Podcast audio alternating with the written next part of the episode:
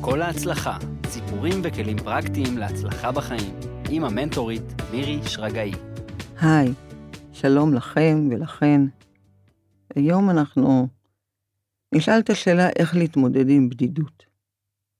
וזו שאלה שהיא לא פשוטה, כי יש היום הרבה בדידות. אף אחד לא רוצה להיות בודד. לפעמים אנחנו רוצים קצת להיות לבד עם עצמנו, אבל לא להרגיש בדידות. הבדידות קשה, ויותר מדי סובבת אותנו מאז שגם הטכנולוגיה פרצה לחיינו. לפעמים אנשים לא יודעים לזהות את הבדידות של עצמם, או שהם כן יודעים, אבל הם מתחמקים ממה שהם מרגישים, מפחדים להודות במצבם הבודד. בדידות זה מחסור בתקשורת עם הסביבה. בדידות זו כמיהה ורצון להתחברות עם אנשים. וכל זה בגלל שאין מגע מספיק עם האנשים. זו תחושה מאוד סובייקטיבית. אדם יכול להיות פיזית עם אנשים ולהרגיש בודד רגשית. לעומת זאת, אדם יכול להיות לבד, פיזית לבד, אבל לא להרגיש בודד. עכשיו בא לו להיות לבד עם עצמו, וזה בסדר. אבל אם האדם יהיה לבד כל הזמן, ולא תהיה לו אינטראקציה עם אנשים, הוא יתחיל להרגיש בודד. האדם חייב להיות בקשר עם אנשים לבריאותו הנפשית ולאושרו. אתם חייבים את זה לעצמכם. לצערי, באימונים ראיתי הרבה בדידות אצל אנשים, וגם ילדים. אנשים בודדים ועצובים. ראיתי אותם דרך העיניים שלהם, בשפת הגוף הקפוצה, בעצבות, במחשבות שלהם שהם שיתפו אותי. הבדידות מנקרת בראשם ובליבם. וזה הביא לחייהם דיכאונות, מחלות, חוסר מוטיבציה, חוסר חיות וחוסר הצלחה. התורה כולה מלמדת אותנו שלא טוב היות האדם לבדו. זה כבר נאמר. כולם בעד כולם, וכולם בעד אחד. מה שנקרא ערבות הדדית. זה כל התורה. בעצם כל התורה מכוונת אותנו למקום הזה. אם נהיה בערבות הדדית, לא נהיה בבדידות. כי אנחנו נהיה כולנו אחד בשביל השנייה. ואז לא נפחד שאנחנו בבדידות. יש מי ששומר עלינו, כי אנחנו חלק מהקהילה, חלק מהעולם, וכולנו ערבים זה לזה. ובטח לא כמו המצב כיום, שכל אחד חי בנפרד, חי לעצמו ומת לעצמו. כל אחד עובד רק למען המשפחה שלו, במקרה הטוב, ואין כאן חברה שכולם בעד כולם. כולם מבינים את הצורך הקיומי של הערבות, הנתינה והאהבה לאחר והשונה. במקום הזה בנינו חומות, ואנו תמהים למה החיים נראים ככה. למה אנחנו לא סומכים אחד על השני? מה למה? אם האדם לא סומך על אחיו, על אשתו, על החבר הקרוב שלו, אז איך הוא יסמוך על החברה? איך הוא יסמוך על העולם? איך הוא יסמוך על המנהיגים? איך הוא יסמוך על החיים? קודם כל, עלינו לשפר ובמהרה את האמון שאנו נותנים למשפחה הקרובה אלינו, להתחיל לתרגל את זה. אחרת, לא נוכל להתקדם לעבר המרחב הגדול יותר של הסביבה של חיינו. יש המון ניכור, קיטוב, שנאה, בידול, כולם נגד כולם. לכולם יש מה לומר על הכל, והדרך שבה נאמרים הדברים היא דרך של אלימות וביטול. אנשים חושבים שלדבר בנועם ובשקט זה לשדר חולשה, או אפילו שאני לא אצא פראייר. כאילו אם נפתח את הלב, ניפגע מיד, ולא נוכל לצאת מזה בטוב. אז מה לעשות? איך הגענו לזה בכלל? אנחנו צריכים לעשות הכל, הכל, כדי להתחבר. התורה היא היחידה שיכולה לעזור לנו לעשות את זה, כי היא נותנת לנו את כל הכלים ואת כל התשובות איך להתחבר, איך לתת מעצמי ולעצמי, למשפחתי ולחברה.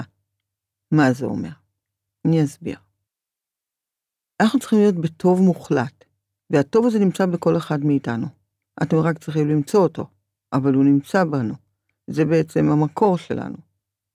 אז תחליטו עם עצמכם. כן, תחליטו, אפשר להחליט דבר כזה. אני, מהיום והלאה, בטוב המוחלט.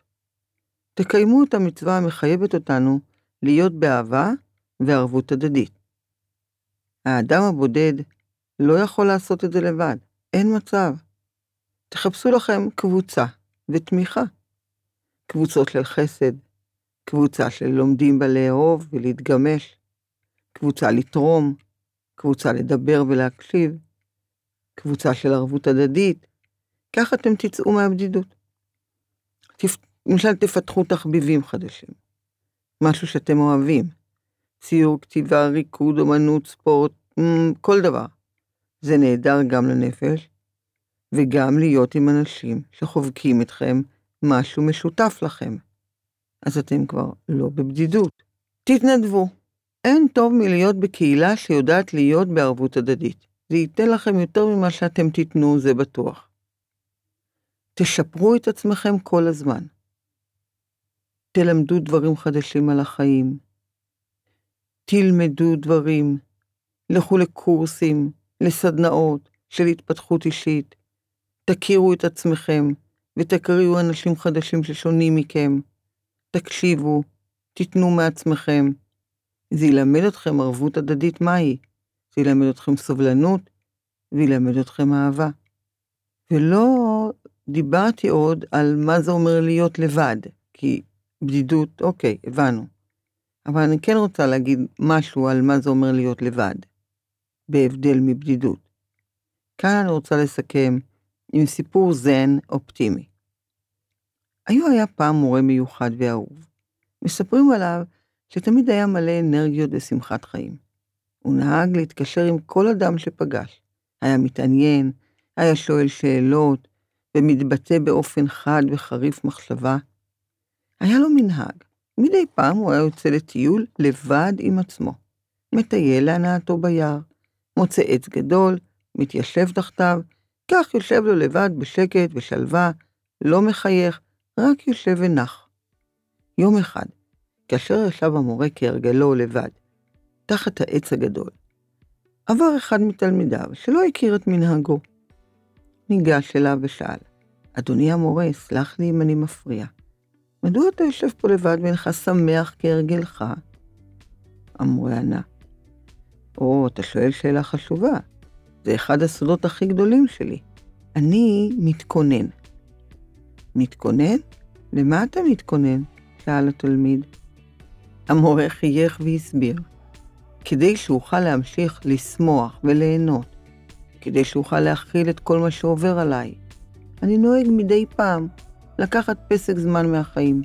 אני מתנתק מכולם, מפנה זמן להקדיש לעצמי, ונותן למצברים שלי להתמלא מחדש. זה טוב להיות לבד. אנה שנון מונרו אמרה, הלבד מהווה הזדמנות להינתק ולהתרחק, ולמצוא את עצמך. אז יש טוב בלהיות לבד. אוקיי? חשוב שתדעו להיות עם עצמכם, תדעו להיות לבד, תהיו חברים טובים של עצמכם.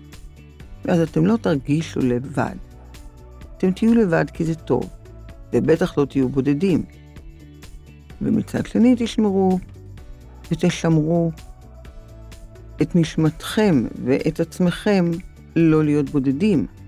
תעשו הכל, ממש הכל, כדי להיות בחברת בני האדם, שבחרתם להיות בחברתם. כי רק זה יוציא אתכם מן הבדידות. אז אני מבקשת לאחל לכם שלא תהיו בודדים לעולם, וכמו תמיד, את כל ההצלחה להתראות.